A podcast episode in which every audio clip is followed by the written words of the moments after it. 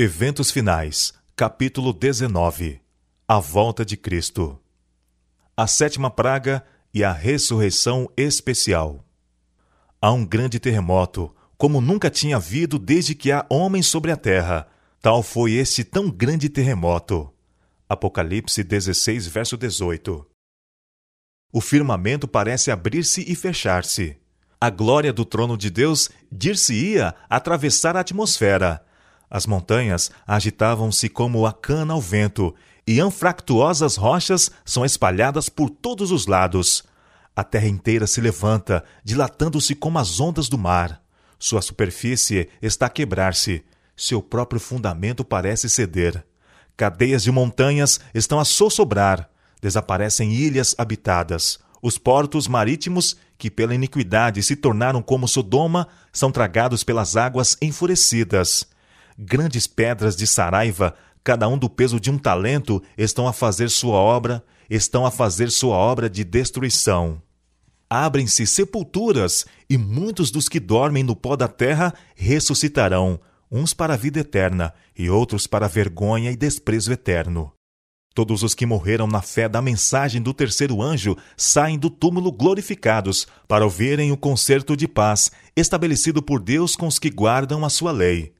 Os mesmos que o traspassaram, os que zombaram e escarneceram da agonia de Cristo e os mais acérrimos inimigos de sua verdade e povo ressuscitam para contemplá-lo em sua glória e ver a honra conferida aos fiéis e obedientes. Deus anuncia o tempo da vinda de Cristo. Nuvens negras e densas subiam e chocavam-se entre si. A atmosfera abriu-se e recuou. Pudemos então olhar através do espaço aberto em Órion, donde vinha a voz de Deus. Logo ouvimos a voz de Deus, semelhante a muitas águas, a qual anunciou o dia e a hora da vinda de Jesus. Os santos vivos, em número de 144 mil, reconheceram e entenderam a voz, ao passo que os ímpios julgaram fosse um trovão ou terremoto. Falando Deus o dia e a hora da vinda de Jesus e declarando o concerto eterno com seu povo, proferia uma sentença e então silenciava, enquanto as palavras estavam a repercutir sobre a terra. O Israel de Deus permanecia com os olhos fixos para cima, ouvindo as palavras, enquanto elas vinham da boca de Jeová e ressoavam pela terra como, como estrondos do mais forte trovão. Era terrivelmente solene. No fim de cada sentença, os anjos aclamavam: Glória! Aleluia! O rosto deles iluminavam-se com a glória de Deus e resplandeciam de glória como fazia o de Moisés quando desceu do Sinai os ímpios não podiam olhar para eles por causa da glória. E quando a interminável bênção foi pronunciada sobre os que haviam honrado a Deus, santificando o seu sábado, houve uma grande aclamação de vitória sobre a besta e sua imagem. Não tenho mais leve conhecimento quanto ao tempo anunciado pela voz de Deus. Ouvi a hora proclamada, mas não tinha lembrança alguma daquela hora depois que saí da visão. Cenas de tal emoção, solene interesse, passaram por mim de maneira que linguagem alguma é capaz de descrever. Foi tudo viva realidade para mim, pois logo a seguir a ela apareceu a grande nuvem branca sobre a qual estava assentado o Filho do Homem. O terror dos perdidos. Quando a terra cambalear como um ébrio, quando os céus se abalarem e tiver vindo o grande dia do Senhor, quem subsistirá? Uma cena eles contemplarão com tremor e agonia, e da qual em vão procuram escapar. Eis que vem com as nuvens, e todo o olho verá. Os perdidos pronunciarão vociferantes imprecações à muda natureza, seu Deus. Montanhas e rochedos, caí sobre nós e escondei-nos do rosto daquele que está sentado sobre o trono. Quando a voz de Deus põe fim ao cativeiro de seu povo, há um terrível despertar daqueles que tudo perderam no grande conflito da vida. Os ganhos de uma vida inteira foram em um momento varridos. Os ricos lastimam a destruição de suas soberbas casas, a dispersão de seu ouro e prata. Os ímpios estão cheios de pesar, não por causa de sua pecaminosa negligência para com Deus e seus semelhantes, mas porque Deus venceu. Lamentam que o resultado seja o que é mas não se arrependem de sua impiedade. Jesus desce com poder e glória. surge logo no oriente uma pequena nuvem negra, aproximadamente da metade do tamanho da mão de um homem. É a nuvem que rodeia o Salvador e que à distância parece estar envolta em trevas. O povo de Deus sabe ser esse o sinal do Filho do Homem. Em solene silêncio, fitam-na enquanto se aproxima da terra, mais e mais brilhante e gloriosa, até se tornar grande nuvem branca, mostrando na base uma glória semelhante ao fogo consumidor e encimada pelo arco-íris do concerto. Jesus na nuvem avança como poderoso vencedor. Com antífonas de melodia celestial, os santos anjos, em vasta e inumerável multidão, acompanham-no em seu avanço. O firmamento parece repleto de formas radiantes, milhares de milhares, milhões de milhões. Nenhuma pena humana pode descrever esta cena, mente alguma mortal é apta para conceber seu esplendor. O Rei dos Reis desce sobre a nuvem, envolto em fogo chamejante. Os céus enrolam-se como um pergaminho, e a terra treme diante dele, e todas as montanhas e ilhas se movem de seu lugar. A reação dos que o traspassaram. Os que desempenharam a parte mais saliente na rejeição e crucifixão de Cristo ressuscitam para vê-lo como ele é, e os que rejeitaram a Cristo ressurgem e veem os santos glorificados. E é nessa ocasião que os santos são transformados num momento, num abrir e fechar de olhos, e são arrebatados para o encontro com seu Senhor nos ares. Os mesmos que puseram nele o manto de púrpura e lhe colocaram sobre a fronte a coroa de espinhos, e os que lhe perfuraram as mãos e os pés com os cravos, olham para ele e pranteiam. Lembram como seu amor foi menosprezado e como se abusou de sua compaixão. Pensam em como Barrabás, um assassino salteador, foi escolhido em seu lugar, como Jesus foi coroado com espinhos, açoitado e crucificado, como nas horas de sua agonia sobre a cruz, os sacerdotes e maiorais escarneceram dele, dizendo: Desça da cruz e creremos nele. Salvou os outros, a si mesmo não pode salvar-se. Todos os insultos e afrontas a Cristo, todo o sofrimento causado a seus discípulos estarão tão vívidos na memória deles como quando foram praticados os atos satânicos. A voz que eles ouviram tantas vezes em rogos e persuasões lhes soará novamente nos ouvidos. Todo som de afável solicitação vibrará tão distintamente em seus ouvidos como quando o Salvador falou nas sinagogas e nas ruas. Então os que o traspassaram clamarão às rochas e montanhas, para que caiam sobre eles e os escondam da face daquele que se assenta no trono e da ira do cordeiro. Despertai, vós que dormes, levantai-vos.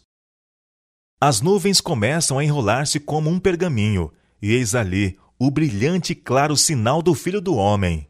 Os filhos de Deus sabem o que essa nuvem significa.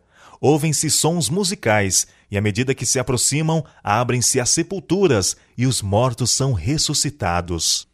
Não vos maravilheis disto, porque vem a hora em que todos os que se acham nos túmulos ouvirão a sua voz e sairão. Essa voz ressoará em breve por todas as hostes dos mortos, e todo santo que dorme em Jesus despertará e deixará sua prisão. Os preciosos mortos, desde Adão aos últimos santos que morreram, hão de ouvir a voz do Filho de Deus e sairão dos sepulcros para a vida imortal. Por entre as vacilações da terra, o clarão do relâmpago e o rimbombo do trovão, a voz do Filho de Deus chama os santos que dormem. Ele olha para a sepultura dos justos e, levantando as mãos para o céu, brada: Despertai, Despertai, despertai, vós que dormes no pó, e surge. Por todo o comprimento e largura da terra, os mortos ouvirão aquela voz, e os que ouvirem viverão. E a terra inteira ressoará com o passar do exército extraordinariamente grande de toda a nação, tribo, língua e povo. Do cárcere da morte vêm eles, revestidos de glória imortal, clamando: Onde está, a morte, o teu aguilhão? Onde está, o inferno, a tua vitória? E os vivos justos e os santos ressuscitados unem as vozes em prolongada e jubilosa aclamação de vitória. De cavernas, covas e calabouços. Nas fortalezas das montanhas, nas cavernas e brenhas da terra, o Senhor revelará sua presença e sua glória. Mas um poucochinho, e o que há de, e o que há de vir virá, e não tardará. Seus olhos, qual chama de fogo, penetram nos aferrolhados calabouços e buscam os ali escondidos, pois seus nomes estão escritos no livro da vida do Cordeiro. Esses olhos do Salvador estão acima de nós, em nosso redor, observando toda a dificuldade, discernindo todo o perigo. E não há lugar onde seus olhos não possam penetrar, nenhuma tristeza e sofrimento de seu povo onde não chegue a simpatia de Cristo. O Filho de Deus ficará tomado de terror à primeira vista da majestade de Jesus Cristo. Sente que não pode viver em sua santa presença. Mas, como a João, vem-lhe a palavra: Não temas. Jesus colocou a mão direita sobre João e ergueu-o de sua posição prostrada. O mesmo fará a seus filhos leais e confiantes. Os herdeiros de Deus vieram das águas furtadas, das choças, dos calabouços, dos cadafalsos, das montanhas, dos desertos, das covas da terra, das cavernas do mar, das profundezas do oceano e de minas e montanhas. Quando Cristo vier reunir para si os que foram fiéis, soará a última trombeta, e toda a terra, dos cumes das mais altas montanhas aos mais baixos recantos das minas mais profundas, a ouvirá. Os justos mortos ouvirão o som da última trombeta e sairão de suas sepulturas para ser revestidos da imortalidade e encontrar-se com o seu Senhor. Demoro-me com prazer sobre a ressurreição dos justos, os quais sairão de todas as partes da terra, de cavernas rochosas, de calabouços, das covas da terra, das águas do mar. Ninguém é passado por alto, todos ouvirão sua voz. Eles sairão com regozijo e vitória. Que cena apresentarão estas montanhas e colinas quando Cristo, o doador da vida, despertar os mortos? Eles virão de cavernas, de calabouços, de fundos poços em que seus corpos foram sepultados. Os ímpios são mortos. Na desvairada contenda de suas próprias e violentas paixões e pelo derramamento terrível da ira de Deus sem mistura, sucumbem os ímpios habitantes da terra. Sacerdotes, governadores e povo, ricos e pobres, elevados e baixos. E serão os mortos do Senhor naquele dia, desde uma extremidade da terra até a outra extremidade da terra. Não serão pranteados, nem recolhidos, nem sepultados. Jeremias capítulo 25, verso 33. Por ocasião da vinda de Cristo, os ímpios são eliminados da face de toda a terra, consumidos pelo espírito de sua boca e destruídos pelo resplendor de sua glória. Cristo leva o seu povo para a cidade de Deus e a terra é esvaziada de seus moradores. Para o pecado, onde quer que se encontre, nosso Deus é um fogo consumidor. O Espírito de Deus consumirá pecado em todos quantos se submeterem a seu poder. Se os homens, porém, se apegarem ao pecado, ficarão com ele identificado. Então a glória de Deus, que destrói o pecado, tem que destruí-los. A glória de seu rosto, que para os justos é vida, será para os ímpios um fogo consumidor. A destruição dos ímpios, um ato de misericórdia. Poderiam aqueles cuja vida foi empregada em rebelião contra Deus ser subitamente transportados para o céu e testemunhar o estado elevado e santo de perfeição que ali sempre existe? Estando toda a alma cheia de amor, todo o rosto irradiando a alegria, ecoando em honra de Deus e do Cordeiro uma arrebatadora música em acordes melodiosos, e fluindo da face daquele que se assenta sobre o trono uma incessante torrente de luz sobre os remidos? Poderiam aqueles cujo coração está cheio de ódio a Deus, a verdade e santidade unir-se à multidão celestial e participar de seus cânticos de louvor? Poderiam suportar a glória de Deus e do Cordeiro? Não, absolutamente. Anos de graça lhes foram concedidos, a fim de que pudessem formar caráter para o céu. Eles, porém, nunca exercitaram a mente no amor à pureza, nunca aprenderam a linguagem do céu e agora é demasiado tarde. Uma vida de rebeldia contra Deus incapacitou-os para o céu. A pureza, santidade e paz dali lhe seriam uma tortura. A glória de Deus seria um fogo consumidor. Almejariam fugir daquele santo lugar. Receberiam alegremente a destruição, para que pudessem esconder-se da face daquele que morreu para os remir. O destino dos ímpios se fixa por sua própria escolha. Sua exclusão do céu é espontânea, da sua parte, e justa e misericordiosa da parte de Deus.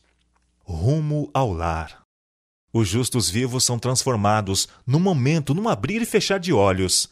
a voz de Deus foram eles glorificados, e agora tornam-se imortais, e os santos ressuscitados são arrebatados para encontrar com seu Senhor nos ares. Os anjos ajuntarão os seus escolhidos desde os quatro ventos, de uma a outra extremidade dos céus. Criancinhas são levadas pelos santos anjos aos braços de suas mães. Amigos há muito separados pela morte reúnem-se para nunca mais se separarem e, com cânticos de alegria, ascendem juntamente para a cidade de Deus. Todos nós entramos na nuvem e estivemos sete dias ascendendo para o mar de vidro. E ao avançar o carro, as rodas clamavam: Santo! E as asas, ao se moverem, clamavam: Santo! E o séquito e santo anjos ao redor da nuvem clamavam: Santo! Santo! Santo é o Senhor Deus, o Todo-Poderoso! E os santos na nuvem clamavam: Glória! Aleluia! Oh, quão glorioso será vê-lo e receber as boas-vindas como remidos seus! Por muito tempo temos esperado, mas nossa esperança não deve diminuir. Se tão somente pudermos ver o Rei em sua formosura, seremos para sempre benditos. Tenho a sensação de que devesse exclamar alto: rumo ao lar. Os anjos cantam: Cristo venceu.